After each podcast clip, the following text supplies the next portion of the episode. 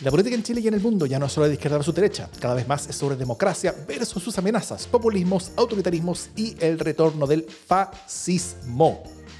Las amenazas a la democracia crecen y tienen sus espacios y medios. La defensa, promoción y proyección de la democracia también merece los suyos. Ese es nuestro objetivo. Soy Jimena Jara desde el frente del Puente de los Candados, donde ayer en, en el aniversario de la marcha más grande de Chile estaban estacionados los zorrillos y los pacos por montones. Yo soy Pia Mundaca desde los barrios del honorable hospital de El Salvador. Yo soy Davor Vimisa desde Las Italia, celebrando un segundo aniversario de democracia en el ESB. En este capítulo celebramos nuestro segundo año ya como podcast. Este es nuestro segundo aniversario. Felicidades, Jimena Jara. Y como ya es tradición anual, tenemos a Pía Mundaca de invitada, directora ejecutiva de Espacio Público y cofundadora de este podcast. ¿Cómo estás, Pía? Muy bienvenida.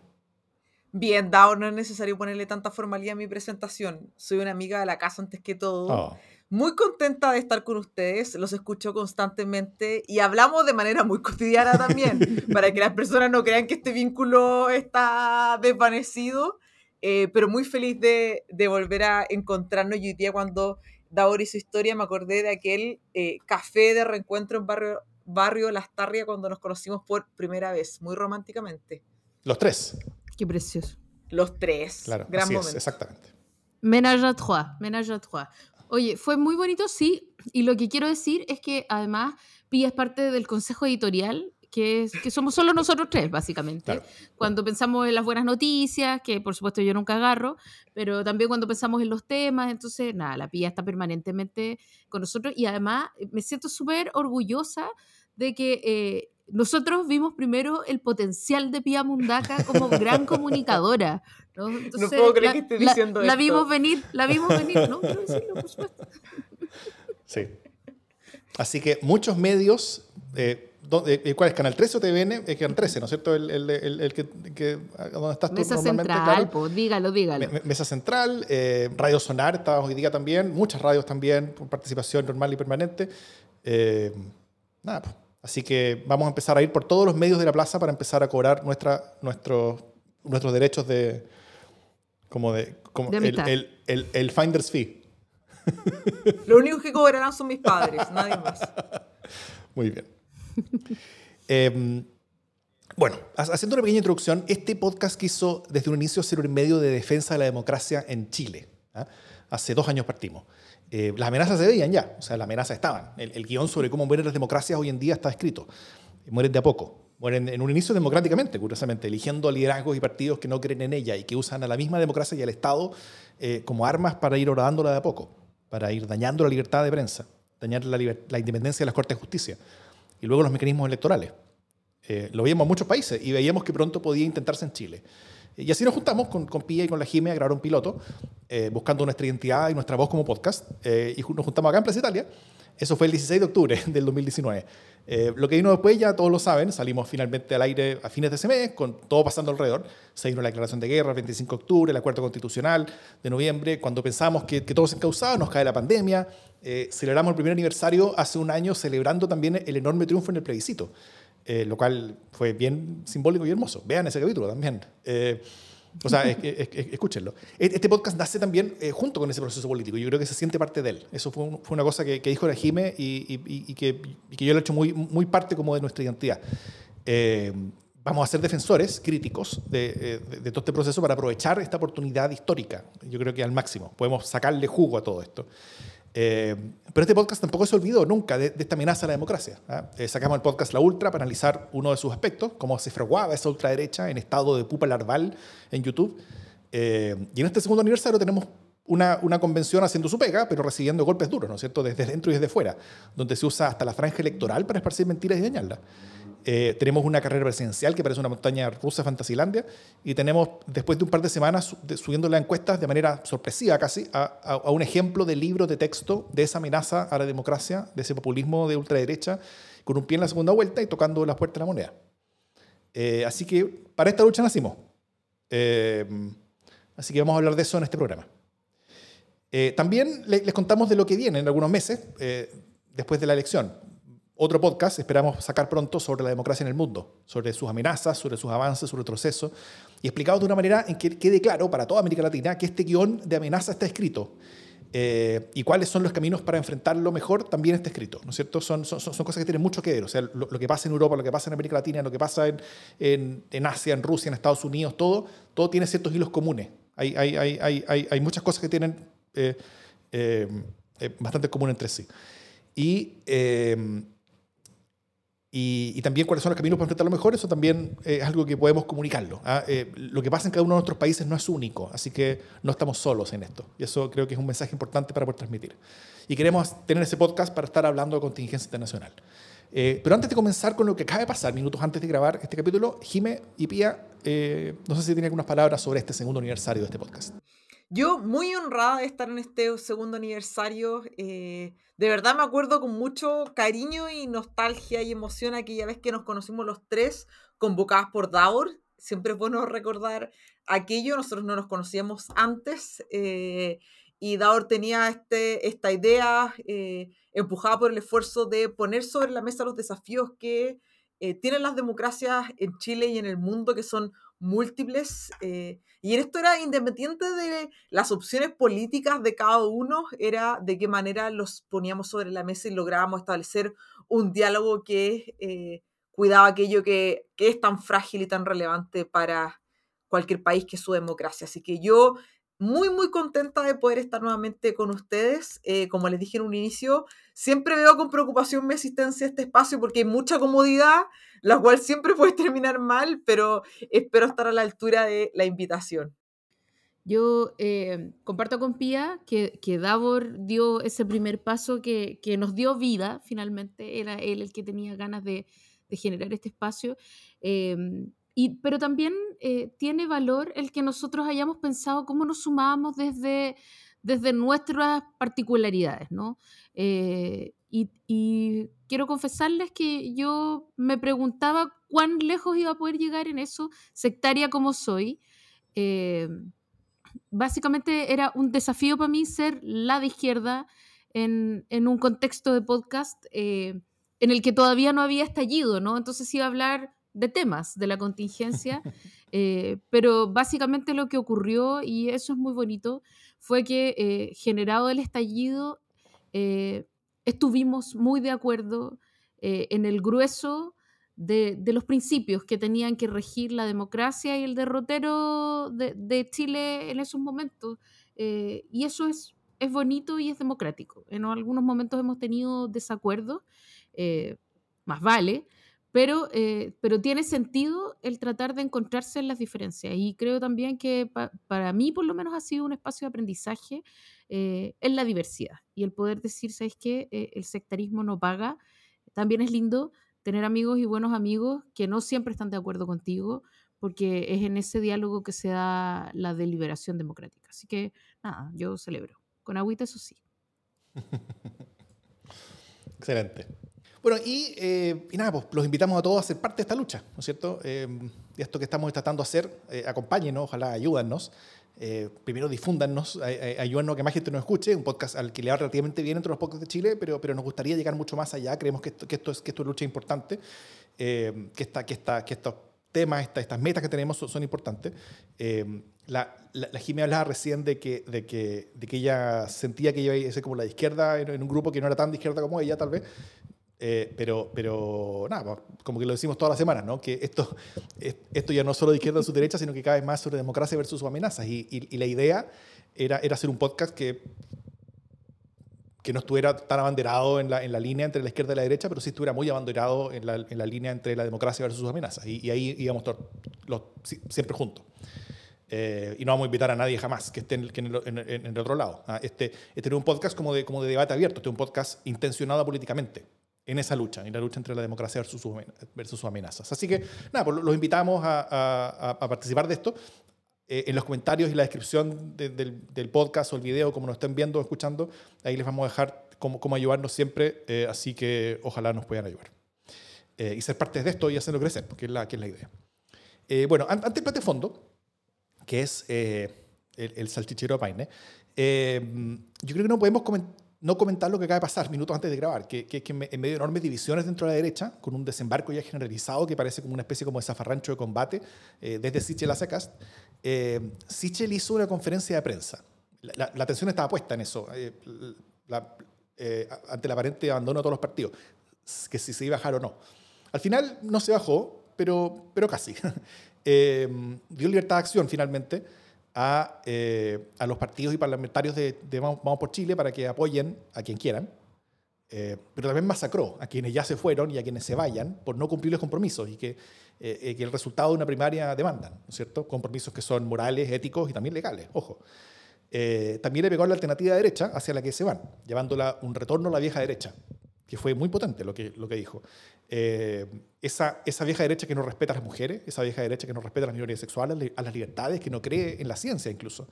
Ese, el, el, eh, sin, decirlo con otras palabras, pero, pero, pero básicamente acusó a esa vieja derecha de querer y buscar retroceder 20 años en el, en el camino de despinochetización que había tenido lentamente, y menos de lo que hubiera sido bueno, eh, la derecha en Chile eh, Sichel yo creo que levantó ese cerco sanitario que divide a los demócratas de los que no lo son, o al menos propuso uno, ¿no es cierto? Él, puso una raya en la arena en la playa.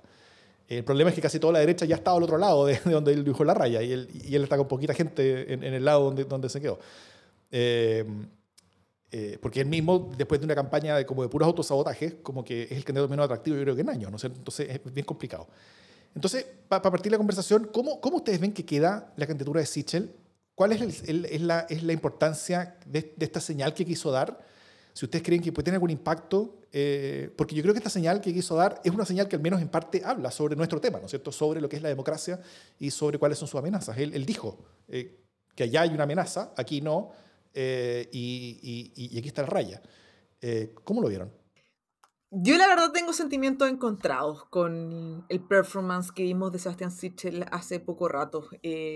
pero por, por un lado, eh, valoro profundamente que él ponga esa línea. Eh, y, es una línea en el fondo de decir, yo puedo ser una persona de derecha y el mismo, o sea, y lo puedo trasladar hacia el otro lado, puedo ser una persona de izquierda, pero hay límites y hay líneas que no voy a cruzar. Eh, y eso me parece destacable. y, y, yo en esto no quiero ser como totalizante con el mundo de la derecha. Creo que hay personas haciendo un esfuerzo por establecer diálogos desde su identidad, eh, pero por, por mantener lógicas, por abrirse a discusiones del siglo XXI, eh, diferenciándose de espacios dictatoriales. Eh. Estoy pensando en concreto en los esfuerzos de Nala Rey Mate y el grupo que ha articulado en la convención para mm. hablar de los desafíos de, multiculturalidad y de diálogo con los pueblos originarios, entre muchos otros que me parecen realmente destacables. Eh. por, por, ese lado digo bien, hay límites que uno no puede transar. por otro lado, digo, bueno, esto tampoco es tan sorpresivo. Eh, hay un espacio dentro de aquel sector que, que ha creído esto siempre y, y, no es un secreto. Entonces digo, bueno, ¿qué, qué cálculo hubo acá? Eh, y, y, me quedo dando vuelta a una frase que dice Sebastián Siche, que es como, yo que soy un hombre independiente, yo entiendo que el mundo independiente hoy día está en auge, porque los partidos políticos han fracasado en sus deseos de representar a las personas, de tener vínculos. Eh, pero uno no es, o sea, yo solo puedo entender un poco de las dinámicas de la elección de los convencionales, pero una elección presidencial cruzada con elecciones parlamentarias, nadie puede mantener la bandera de el independiente. Uno asume su sector, eh, con lo bueno y lo malo, reconociendo que hay desafíos, que hay cosas que mejorar, pero aquella distancia de yo soy independiente eh, me parece tan ficticia, poco sincera y además siento que, que te puede generar voto, pero en ningún sentido eh, va la línea de construir una democracia fortalecida que puede dialogar con un Congreso, como... Yo digo, si es que no, no conozco a Sebastián Sichel, pero si él realmente creía esto, digo, bueno, ¿qué pasó en el cálculo original? No, realmente no lo logro entender. Mm. Sí, yo, yo fíjate que creo que aquí pasaron dos cosas además, ¿no? Por un lado, eh, Sichel tanto jugar con, con, justamente con la idea de que es independiente y que no depende de los partidos políticos, tanto bulear en su momento de poder a los partidos políticos, se granjeó eh, el odio de los partidos políticos que lo apoyaban también, ¿no? O sea, no fue capaz de generar un espacio de colaboración, sino que un espacio que me parece a mí de mucha confrontación y de condiciones, ¿no? Cuando él estaba en la posición del fuerte. Entonces, eso hace que cuando está en la posición del débil no haya tampoco un gran cariño ni, un gran, ni una gran ficha que, que, echarle, ¿no? Eso por un lado. Em, que, básicamente él tuvo una relación de mucha confrontación con la derecha. Por otro lado, eh, bueno, y siempre con mucha plancha, ¿no? Si en el fondo Artés tiene razón cuando le dice, oiga, diga de la derecha, o sea, ¿cómo le cuesta tanto decir que representa a la derecha? Y le costaba, o sea, él tenía un poco de plancha de, ser el candidato de la derecha también, entonces, eh, y, eso se notaba finalmente. Eh, y por otro lado, no había un candidato de la derecha orgulloso de ciertas tradiciones, que aunara ciertas tradiciones. Alguna vez cuando hablábamos de las candidaturas de derecha, yo decía que, que la Evelyn Matei eh, habría sido una buena candidata, porque, porque en el fondo es una tipa orgullosa de ser de derecha. Bueno, eso es lo que vino a recoger Cast, ¿no? Eh, este derecho, y, él lo dice muy bien en su franja, eh, este derecho de ser un tipo de derecha sin complejo. Y, que empezara a subir en las encuestas con este discurso hizo que muchos que estaban incómodos con Sichel se cambiaran rápidamente y, y, se cambiaran a una opción que hoy día parece más plausible, más ventajosa, pero que significa mucho más que una ventaja electoral. Significa una opción eh, por la democracia o eh, un descuido eh, imperdonable frente a la democracia, ¿no? Y ahí a mí me parece que Sichel, a diferencia de Lawrence Goldborn, que cuando lo bajaron se guardó nomás calladito y dio las gracias, en este caso Sichel si se va a ir, se va a ir gritando. Y ah. eso a mí me parece más interesante, porque por último, eh, se, se porque te encanta esa dinámica, Me encanta. Primero me encanta la confrontación y el griterío, pero, pero además, segundo, porque, porque les dice medievales en su cara, ¿no? Eh, o sea, les dice a ustedes que, que o sea, donde, como en el fondo, váyanse donde querían estar siempre, ¿cachai? Si en el fondo, ¿para qué, ¿para qué hicieron que creían en un proyecto de centro cuando en el fondo siempre quisieron tirar a las mujeres para la cola, siempre quisieron no darle ninguna posibilidad a la diversidad, o sea, vuelvan, vuelvan a su pinochetismo asqueroso de Diondo. Básicamente eso es lo que les quiso decir y, bueno, eh, desde afuera es muy interesante de ver, pero también creo que tiene un valor. Eh, que se vaya gritando, porque se vaya gritando que él no es el, básicamente la marioneta que quieren hacer que sea, ¿no? Ahora, si eso hace que se vayan todos los financistas de su campaña, who knows. Sí. Em, yo, primero quiero, quiero, quiero, hablar sobre los incentivos que hay en todo esto, porque, porque, porque mucho se, se, hablaba desde la derecha, se, se, le pedía una y otra vez a Sichel de que se pusiera como en orden, de que prometiera que, iba, que, que él iba a llamar a votar por Cast después en segunda vuelta, como, como que ayudara, como que fuera como un, como un jugador de, como, como, como el equipo, ¿no es cierto? El punto es que él no es de ese equipo. Él, él, él, no tiene los incentivos de los parlamentarios en, su, en, en la columna de su interés. Eh, su interés se va por otro lado. Es, es, en parte el problema tener un, candidato independiente eh, en una coalición que tiene partidos. Eh, que es que esa coalición de los partidos van a tener ciertos intereses y el candidato independiente va a tener otros intereses. Entonces, para, para, para, para Sichel nunca era de, su interés el salir apoyando a Cast hacia una segunda vuelta porque eso eh, como que mata la propia identidad que le había construido. O sea, si él salía diciendo eso, perdía como lo, último poco que le, que, le quedaba de identidad, como ese, ese como arañeo diciendo que existe una centro-derecha, ¿no es cierto? Como que se acababa con eso. Entonces, eh, y él desaparecía también como, como figura política hacia adelante. Entonces, lo que le pedían los partidos era un poco tonto, en el sentido de que, de que los partidos estaban esperando que Sitges se suicidara por ellos. Eh, cuando Sichel ganó la primaria. los partidos deberían estar sacrificándose por él en vez, en vez del revés. Pero, pero bueno, Sichel tampoco eh, hizo mucho por, por, ganar el amor. Eh, también fue bastante divisivo, fue, eh, hizo, hizo, todo este juego como con las amenazas en todo el retiro y estaba un poquito cobrando lo que él mismo sembró. pero en la práctica, ¿esto en, qué termina? En que Sichel se transforma en una especie como de casa-cast quizás el más efectivo de todos, porque Boric hablando sobre Cast no, no, no impacta mucho, pero vos te hablando sobre Cast no impacta mucho. Meo, que, va a estar hueando siempre a Cast, tampoco va a impactar mucho. Pero si Sichel empieza a pegarle con mucha fuerza a Cast, eso se impacta Cast. Porque eso está un poco más cerca de casa. Técnicamente está dentro de la casa. Entonces, eh, esa es una figura interesante que yo creo que va a cambiar eh, la naturaleza de esta elección, por ver número 152 en los últimos dos meses. Y, y con eso queda, eh, yo creo que queda finalmente Sichel como el candidato del brionismo en Evópolis y tal vez del desbordismo en RN. Pero todo el resto de la derecha va a estar con Cast. Eh, y, todo esto es bien gracioso porque tanto el brionismo en Evópolis como el desbordismo en RN eran justamente los, los, secciones de partidos que eran las que más odiaban a Sichel antes. como que todos los demás como que sí se tragaban a Sichel, esos mundos no se, no se lo tragaban para nada, eh, pero ahora son los únicos que les quedan a Sichel. Y, y ellos también eh, necesitan a Sichel porque ambos están con tanto el, este, este mundo liberal de Evópolis, que es una fracción de Evópolis, no es, ni siquiera la mitad de Evópolis, menos que la mitad, y este desbordismo de, en RN que intenta construir una especie como derecha social que sí apunte más al centro, efectivamente para ellos eh, Sichel, aunque le vaya mal, es una oportunidad más bien de construcción hacia futuro. Y al mismo tiempo, eh, el irse con Kass en el corto plazo implica detonar básicamente todas las expectativas de futuro que tienen. Entonces, ellos están un poquito obligados a quedarse en esta, en esta micro por muy, eh, por muy averiada que esté. Yo comentar un par de cosas al respecto. Cuando Daur todas las como eh, está o no está dentro de la casa, yo creo que Sichel intentó construir algo irreal que no reconocía que casa está dentro de la casa.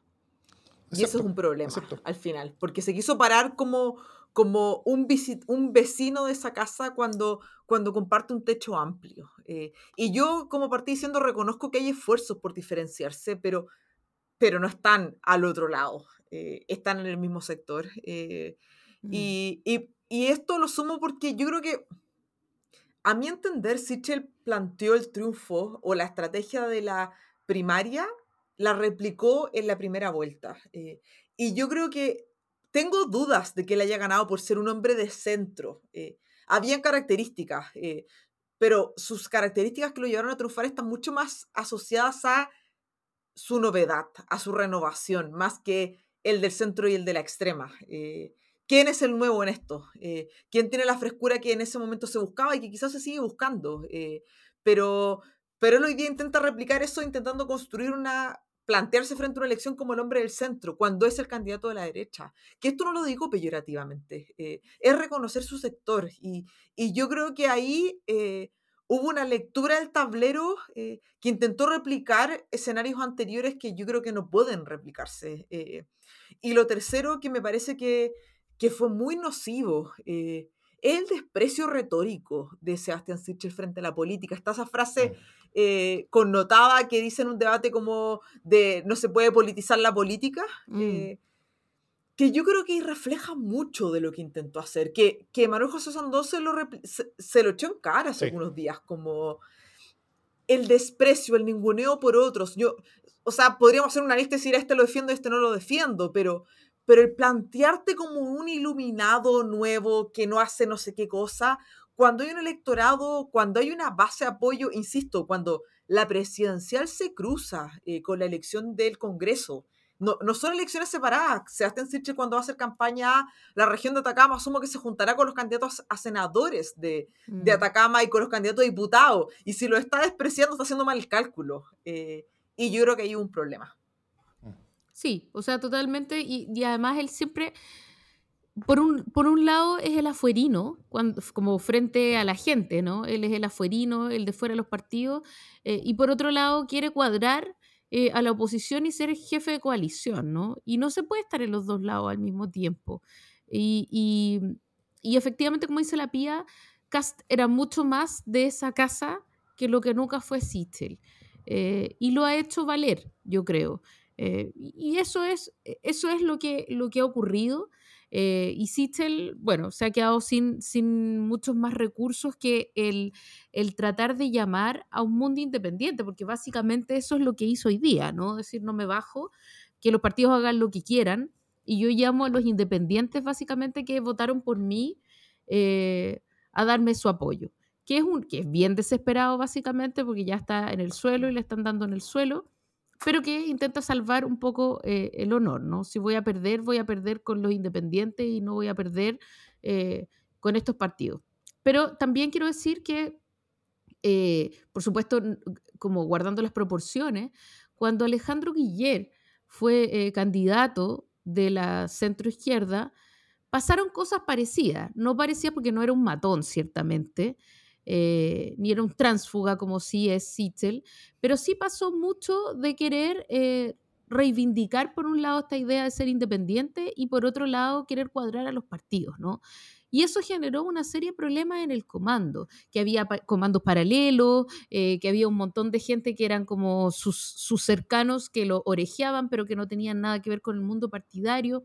Eh, y yo creo que es interesante desafiar a los partidos políticos eh, y que un candidato que no venga del mundo estrictamente militante lo desafíe. Pero también tiene esas dificultades como de lo, de lo, de lo díscolo. y tener un candidato presidencial díscolo tiene sus problemas. Y en un momento de mayor crisis tiene más problemas. Y esto, o sea, en el fondo, quien se acuesta con díscolo eh, eh, amanece ninguneado, básicamente. Y, eso, es, eso es lo que pasa un poco aquí y es lo que pasó también con Guillermo. Entonces, e, es una solo llamo a la reflexión, ¿no? Respecto de posibles candidaturas algún día, queremos creer que esta no es la última elección presidencial eh, y por lo tanto hay que, hay que echarle ojo a quién uno va a levantar como candidato presidencial. Pues. Las encuestas no bastan, porque después eh, las apuestas se bajan por cosas como esta, porque no puede haber acuerdo y porque, o porque los partidos derechamente no le ponen piso. Eh, a candidatos independientes porque no respetan sus reglas, etcétera, ¿no? Aquí hay harto paño que cortar y no solo en la centro derecha, aunque por supuesto es el momento de darse un festín.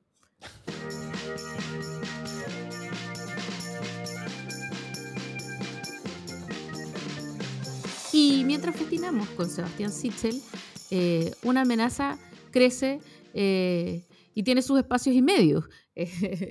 pero, pero básicamente lo que ocurre aquí es que la candidatura de José Antonio Cast eh, la primera en, en, la carrera, según Criteria, que ojo, es una, es una gran encuesta, eh, ha sido bien que levanta la, le estás levantando la mano. Sí, que, que, fue una encuesta Criteria. Como que Criteria después dijo que ellos no habían lanzado una encuesta, que era, que, era como un documento interno, como, como que era como una encuesta interna de candidatura, algo así. Así que no, no era una encuesta así como de esas grandes que ellos lanzan públicamente.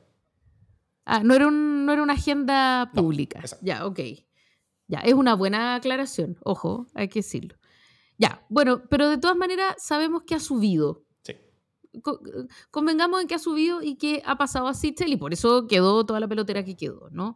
Eh, y, ha subido porque ha sido capaz de convocar a un mundo que estaba probablemente muy avergonzado, muy perplejo, eh, después de las elecciones de mayo, después del apruebo, o sea, un mundo al que le habían ido quitando todo, de alguna manera. Eh, y que, y que de alguna manera Cast, con un discurso bastante más centrista que en su vez pasada, eh, ha ido amasando de a poco. Y en ese sentido, yo creo que Cast ha sido un muy buen candidato, mucho mejor candidato que la vez anterior, ha sido muy hábil eh, de maquillarse como con una cierta mesura que no tiene. Eh, pero, pero tener esta idea de que en realidad él no, no va a ser un presidente de los extremos, que sí lo va a hacer, eh, si es que llega a ganar. Eh, y, ha hecho una candidatura súper hábil, ha, hecho una, buena campaña, eh, ha estado medido, ha estado mesurado, ha hecho un buen trabajo y ha generado un relato interesante para ese mundo de derecha, porque él nunca ha hecho un, nunca ha buscado un target de centro.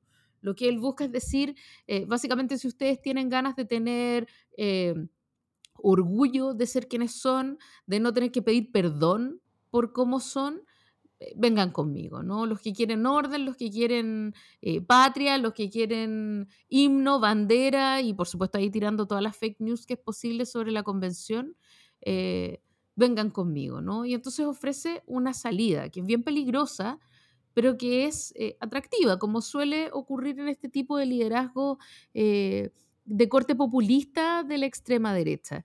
Eh, y entonces, eh, ahí me parece a mí está el peligro.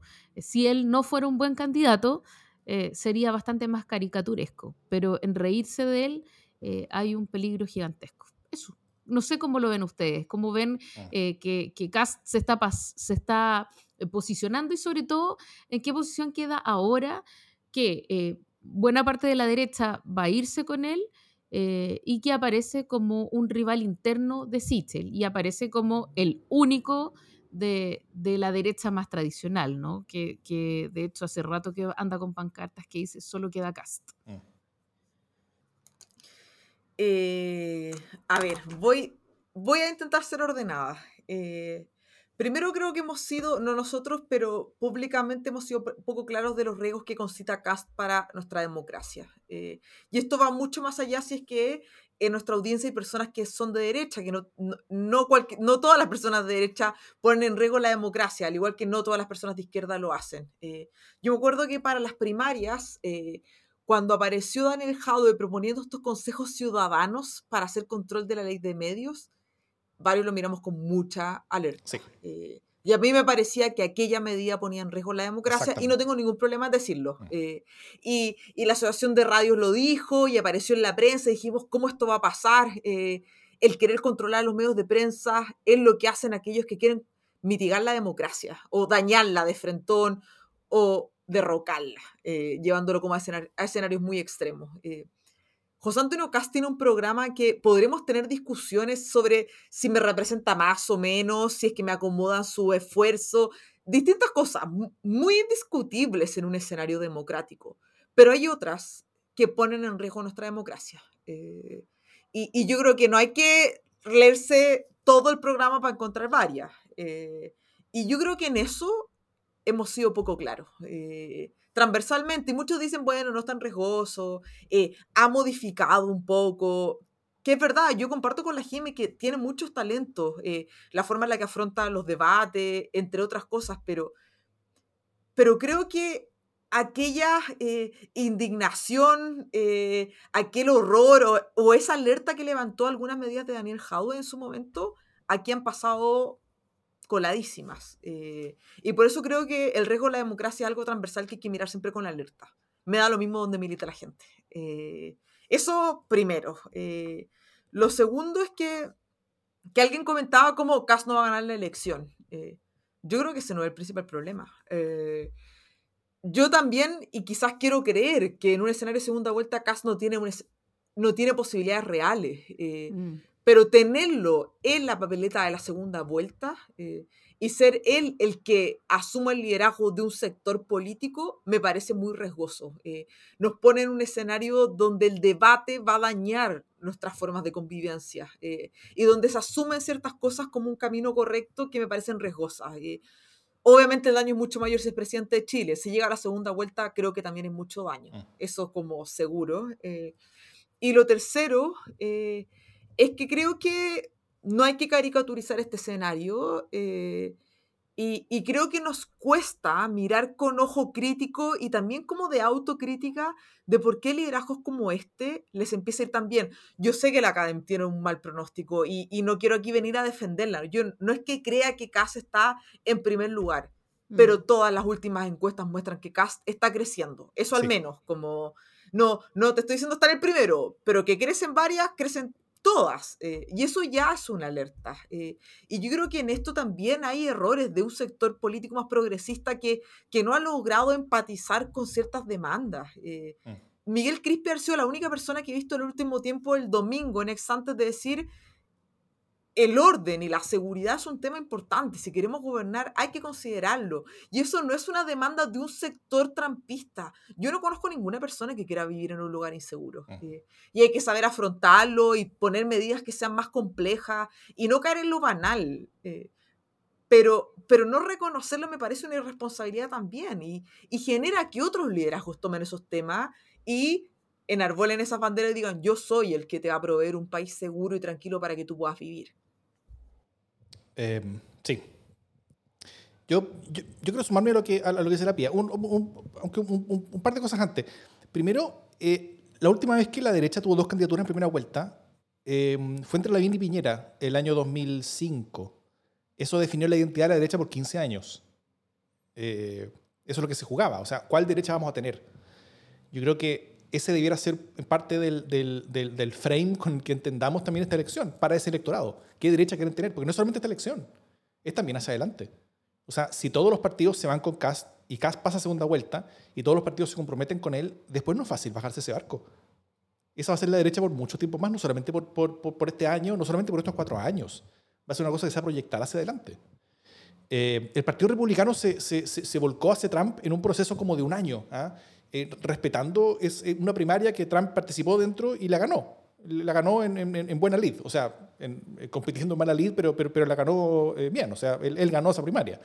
Y el partido se, fue transformando después en un partido de Trump y, terminó transformado en el partido de Trump. Hoy el Partido Republicano, republicano es el partido de Trump. O sea, cualquier persona que esté en contra de Trump o, se critique eh, a Trump dentro de ese partido es, destrozado por, por, el electorado de ese partido. O sea, todo desde arriba hacia abajo es de Trump.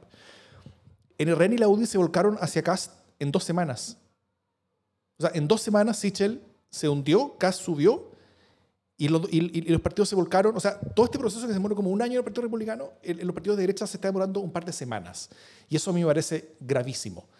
Em, porque también esto lo hicieron, o sea, a diferencia del Partido Republicano, no respetando el resultado de una primaria, sino que traicionando el compromiso moral, ético y legal de una primaria que se ganó en buena lid. Y una vez que ese resultado le empezó a ir mal, se fueron para el lado. Eh, pero eso habla, yo creo que de ellos tremendo. Em, y, acá quiero, quiero, seguir sobre, lo que decía la, vía con respecto a la responsabilidad de la prensa, de los medios y la ciudadanía en general, ¿no es cierto? Eh, que es la de tomar en serio estas candidaturas que tienen posibilidades reales de, reales de gobernar. Eh, como de no verlas solamente como una reacción del electorado, eh, como, no, como, no, quedarse en, en, en entenderlas, en, explicarlas, sino que creo que hay que poner en la mente del electorado y la ciudadanía cómo sería ese gobierno, qué, qué, qué sucedería, cuáles serían sus contornos, qué cosa podría pasar, qué cosa no podría pasar. Eh, qué es lo que podemos esperar, ¿no es cierto? Tanto lo bueno, lo malo, lo terrible, y las cosas como eh, su propuesta número 46 de la ampliación de las atribuciones del estado de emergencia, que dice, en aras de convertir este régimen excepcional en una herramienta eficaz de control en casos de grave alteración del orden público o daño a la seguridad de la nación, el presidente de la República debe tener la facultad, junto con restringir las libertades de locomoción y de reunión, de interceptar, abrir o registrar documentos y toda clase de comunicaciones y arrestar a las personas en sus propias moradas o en lugares que no sean cárceles ni estén destinadas a la detención. Y después habla sobre cómo ampliar esa, esa estado de emergencia con, con, mayorías parlamentarias crecientes después de, sus primeros cinco días. Pero yo podría decretar un estado de emergencia cinco días, terminarlo, y al, par de días después decretar otro. Eh, o sea, esto es describir lo peor de la dictadura de Pinochet. Esto es la DINA. Esto es, esto es el CNI. Eh, Así que, bueno, antes cuando Cass lanzó su programa originalmente, como que nadie le importaba mucho estas cosas, porque Cass era haciendo Cass, que dice estas cosas como para provocar, para trolear, qué sé yo, pero ahora que tiene un sueño importante en un par de semanas, ahora que, que está cerca de la, o sea, que, no solamente está cerca de la segunda vuelta, está cerca de, de, la moneda, eh, creo que sí tenemos que tener un, un, nivel de, un nivel de revisión mucho más grande al respecto. Eh, Javier Sajuria, eh, amigo de la vida mío, dijo que una de las claves que exponen eh, Casmud y Cristóbal Rovira en su libro sobre populismo es el rol de, los medios en normalizar y no cuestionar a los populistas. El, el, afán de la audiencia eh, los vuelve a críticos al final y por tanto cómplices en su crecimiento. Entonces, creo que es importante el, estar hablando en, en, espacios como este sobre cómo sería un, un gobierno de Cast. Y y, romper un poquito esa, esa, tranquilidad, ¿no es cierto? Porque las cosas que pasan afuera también están pasando acá. O sea, todo, como dije al principio, todo es parte de un mismo guion, que, de, cosas que ya sabemos más o menos cómo van. Eh, y, y, el hecho de que Gas no vaya a tener, porque no va a tener una mayoría parlamentaria en ningún caso, eh, aunque toda la esté con él, no va a tener mayoría parlamentaria, pero eso no es una, una, razón de, de, tranquilidad. Probablemente eso va, a implicar de que, no, de, que este, de que esta propuesta que acabo de leer no va a ser realidad al pie de la letra. Pero en, ejemplos como Trump, en ejemplos como, como el de Bolsonaro, que creo que Bolsonaro es mucho más cercano a, a, Cast eh, en cuanto a que es lo esperable, un presidente con el poder del, del, gobierno, con el poder del ejecutivo en sus manos, aunque no tenga el poder legislativo en su control, o sea, demasiado incompetente como para hacer algo con él, como fue con Trump, eh, eh, puede hacer un daño gigantesco. Si tenemos un proceso constitucional por el lado, mientras tenemos un presidente como José Antonio Cast, o sea, la, fuerza del Ejecutivo es capaz de dinamitar esa convención en un par de semanas. Puede hacerla a pedazos. usando la fuerza del gobierno como herramienta de división política, como herramienta de troleo, como herramienta de amenaza a, disidentes, como herramienta de, de, de, hacerlo imposible a los medios, de hacerlo imposible a los tribunales. O sea, ese tipo de caminos y ese tipo de líneas son cosas que se ven. O sea, parten el siendo elegidos democráticamente y luego se meten con los medios y con los tribunales. Tal como la PIA dijo, lo que es, esos proyectos que tenía Hadwe sobre los medios eran exactamente lo mismo de esto. O sea, eh, con Hadwe estaríamos teniendo la misma conversación ahora, eh, probablemente. Uno, uno, muy similar, al menos en ese sentido. Eh, y, hay que empezar a, dibujar esos contornos, o sea, sobre el nivel de daño, sobre el nivel de daño que puede hacer un presidente como José Antonio Cast con el poder del Ejecutivo en su control para el objetivo que tiene. O sea, su programa no es un programa de gobierno, su programa es un programa de provocación y de agitación cultural. Y esa tal vez, y, esto tal vez es también una, una, buena forma como de combatir eh, cultural y políticamente el alzamiento de candidatura, es, es la principal fuente de inseguridad que tenemos por delante. O sea, ¿qué más inseguridad que un presidente, un poder ejecutivo, todos sus ministros y la gente que está debajo de ellos, encargados permanentemente de agitar, de dividir, de provocar y de, y, de buscar conflicto? O sea, esa, esa, ese es el nacimiento de la inseguridad. Todo lo malo del gobierno Piñera pero multiplicado por 100. Sin, sin, sin límites que los aten a ningún tipo como, como razón, ¿no es cierto? Eh, donde Piñera a veces le ha faltado, pero, pero, pero, al menos ha tenido ciertos hilos. O sea, Piñera sigue siendo una persona que cree más o menos en la democracia y, y, y, casi no. Eh, así lo veo. Sí, yo estoy de acuerdo contigo, eh, Davor. Creo que, pero también creo, eh, parte de la conversación que está ocurriendo en nuestro chat en vivo eh, ahora que estamos grabando, tiene que ver con por qué, por ejemplo, Yasna Proboste eh, no se ha ocupado de, de, Cast y de la amenaza que, que representa. Eh, yo creo que es una buena pregunta, pero es una buena pregunta si es que ella no hubiera estado ocupada en estas semanas de Sichel, ¿no? básicamente porque, porque hasta hace nada era Sichel el, el contendor más serio, ¿no? El rival más fuerte, si ustedes quieren y Cast era el rival más débil. Eh, y por lo tanto, la energía de la campaña de, de, de Yasna Proboste estaba en pegarle a Sichel y le pegó mucho y le pegó muy certeramente. Eh, y fue parte también de lo que hizo que eh, Sichel empezara a bajar, ¿no? o sea, tampoco era combos iban, combos venían, combos iban, iban, iban, iban que en algún momento de esa pelea la idea es que haga también propuestas presidenciales, ¿no? Eh, entonces e, es interesante que más que tirarnos la pelota, eh, también seamos capaces de poder confrontar estas amenazas con quienes hoy día y con toda, y con toda lógica, finalmente, quienes son más apolíticos eh, y quieren un país más tranquilo, quieren un país con cierta certeza, estén pensando eh, votar por un caballero tan bien portado, tan tranquilo y tan sereno como se ve Cast, ¿no? Eh, tan razonable como se ve en la franja, cuando finalmente eh, hay otras cosas detrás. Y yo creo que ahí hay una, una responsabilidad compartida de decir, mira, cualquier cosa, este gallo representa, representa algo muy distinto, muy oscuro y que nos lleva para otro camino. Podemos profundizar después de lo que dice Sebastián. Eh, yo solo hacer algunas clarificaciones. Cuando hablo como... Yo no creo que el único problema sea el enfrentar un discurso de seguridad y orden público. Creo que es un tema importante. Eh, no el único en ningún sentido, ni creo que es el único que explica el surgimiento de José Antonio Cast. Eh, y creo que es una tarea no solo para cierto mundo progresista, creo que para el mundo progresista en general es un tema a discutir y poder profundizar y enfrentar y tener propuestas que complejicen las respuestas, en ningún sentido que simplifiquen el problema, que, que yo creo que ese es el gran desafío, eh, pero no hacer vista gorda. Eh, creo que además la batalla cultural, hoy día escribía sobre eso, pero también en el auge de los populismos, eh, hay hartos que han dicho esto es una respuesta a, de ciertos sectores tradicionales que han visto desafiados sus valores, eh, que han visto con temor que eh, el respeto del medio ambiente, que las diversidades sexuales, que la importancia de la mujer, cosas que yo creo profundamente. Eh, no, no vengo aquí a ponerlas en duda, pero que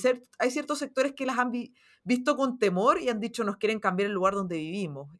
esto no es para decir no cambiemos nada pero creo que ningunear lo otro, es decir, bueno, son todos unos fascistas, eh, no contribuye en ningún sentido a afrontar el problema que hoy día tenemos. Eh, y esto no es decir que se vayan todos los migrantes, pero, pero tenemos que pensar de mejor manera qué está pasando ahí y cómo logramos eh, dialogar y concientizar y mostrar otros caminos, pero, pero creo que el discurso moralizante, yo tengo la verdad y este, este es el camino correcto, eh, no ayuda en nada a las salidas que deberíamos tener. Eh, y como último punto, hoy día unos amigos me decían, Cast no es Trump o no es Bolsonaro. yo no estoy dispuesta a que tengan el poder que aquellos personajes tuvieron asumiendo las presidencias de sus países para mostrarme si son iguales o no. Eh, las razones, o sea, como las señales que hoy día tenemos no, contribuyen. Eh, mm. Y, yo creo que va a la línea un poco lo que decía Bauer. José Antonio Casa escribió un programa que era cualquier cosa porque era una campaña más o menos testimonial. Hoy día es quizá el candidato más fuerte de la derecha. Eh, y así como uno critica los lapsus de Gabriel Boric porque dice, bueno, si hago en este país, yo no le pido que se manejen todos los números, pero, pero sabiendo que eh, se le mira con suspicacia la capacidad administrar la hacienda de este país, eh, tiene que mostrar capacidad, creo que en pedirle eso a José Antonio Casa vio mucha debilidad. Sí. Sí, o sea, solo, solo como, como ejemplo en exactamente lo que, lo, que está haciendo Terapia, em, como, como ejemplo, ¿no es cierto? Eh, propone un fuerte aumento de gasto público, en su programa, pero fuerte, fuerte, mientras propone recortar impuestos que, que harían que el, que el, Estado gane, o sea, recortar 5% el ingreso del Estado de una. Eh, o sea, él, propone un aumento de, gasto grande mientras propone una, una, reducción de, eh, de, ingresos fuerte, eh, mientras estima para justificarlo un crecimiento del país que es, que es el doble que, el que, que las estimaciones del panel de expertos convocado por el Ministerio de Hacienda. O sea, eh, si, si, si hay críticas al programa de Boric por ser irresponsable fiscalmente, por no ser tan serio, por, porque sus números a veces están, eh, no, no, no, se cruzan completamente, el de casa es peor, en cualquier sentido de, la palabra, en cualquier análisis económico que, que, uno quiera hacer, el, el, de casa es un programa que no se justifica a sí mismo, que no tiene peso propio, que, no... Que no, que no eh, o sea, los números no calzan, simplemente. Es, un programa donde los números no calzan. Eh, y, y, y, y la derecha, que siempre se ha jactado como la importancia de que los números calcen, están yendo con algo así. Eh, yo creo que, bueno, este, este, tipo de conversaciones creo que vamos a empezar a tenerlas con mucha más fuerza. Creo que los medios empezaron a tenerlas eh, eh, estos últimos días en varios niveles, en, en, el nivel de, de la de la como, como del escrutinio al programa mismo, del escrutinio de la candidatura, a quienes están con él, a, a, qué es lo que significa una presidencia de, de, Cast, el escrutinio también al, al, al, significado político que tiene, a, a, qué es lo que pasa en los países cuando llega alguien como Cast al poder. O sea, de nuevo, esta es una historia hiperescrita.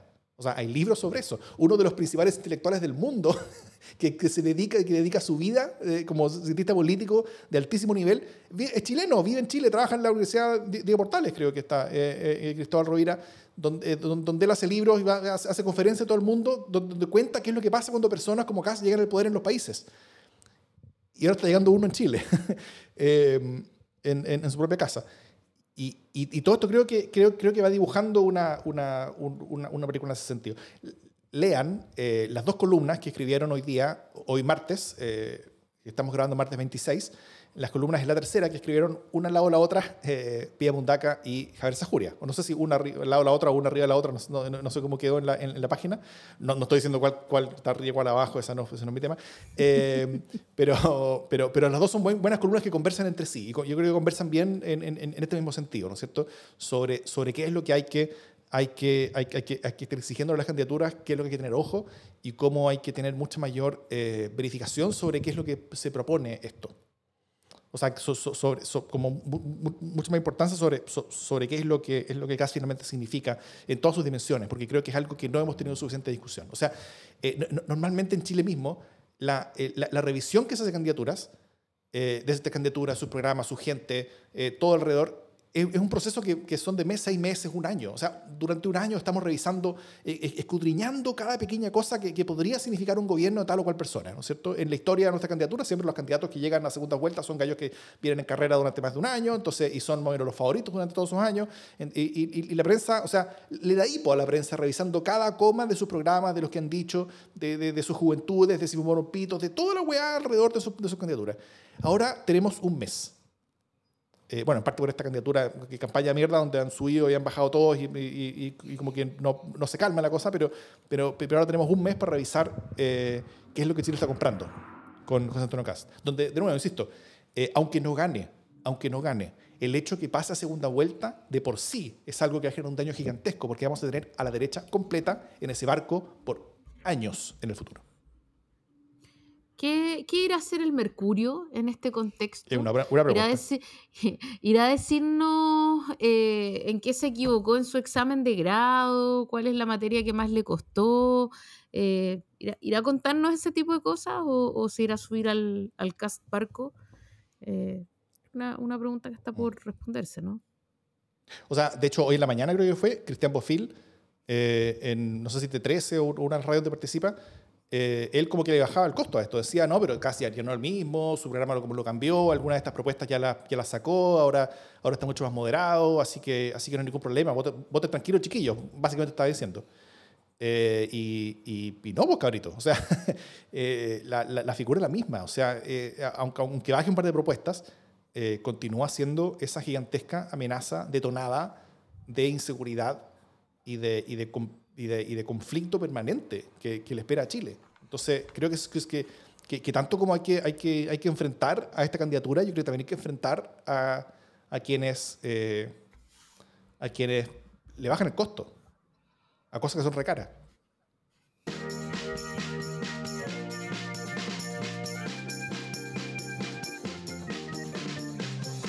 Las buenas noticias. Me encanta esta sección porque escucho con entusiasmo Jiménez Jara, que es un desborde de buenas noticias. ¿Con qué nos vas a sorprender hoy, Jiménez? Bueno, mi buena noticia es que em, la Comisión de Senado de Brasil aprobó inculpar a Bolsonaro por graves delitos en la pandemia, ¿no? Básicamente por, eh, por denegar eh, todo, como por abandonar funciones, sus funciones de Estado, ¿no? de asegurar el derecho a la salud y todo. Eh, y eso me parece una buena noticia, una, noticia en pro de la ciencia, en pro de la dignidad humana.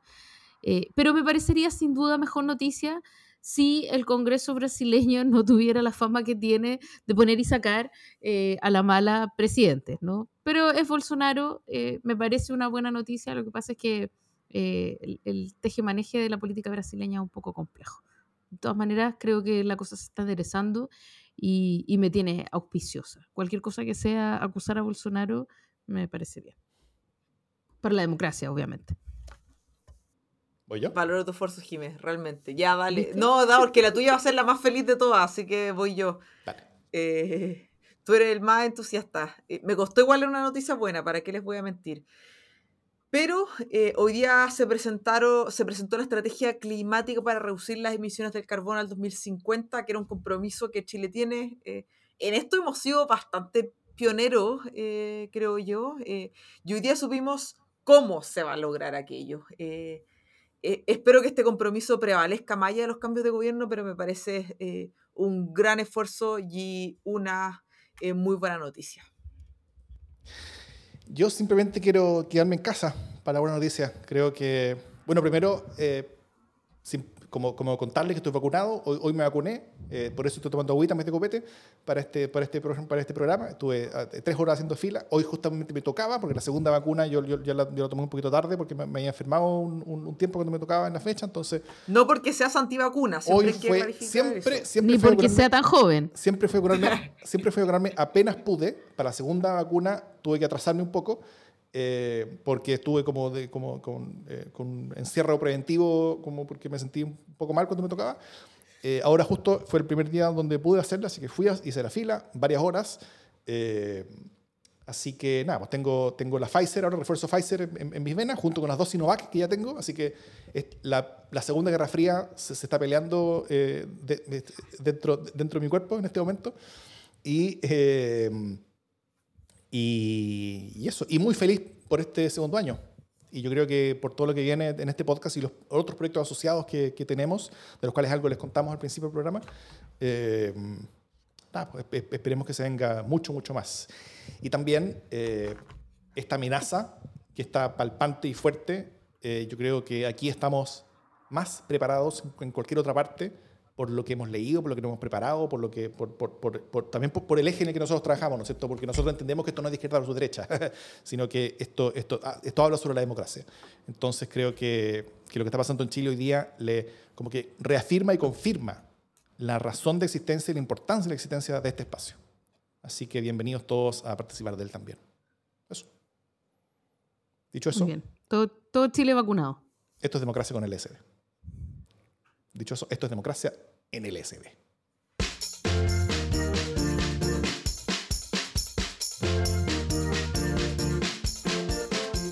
qué dije esto es democracia con LSD? Eso fue como un. ahí, ahí ya entró a, droga dura. Fopa rápidamente. freudiano. Mal que no estáis tomando ahora.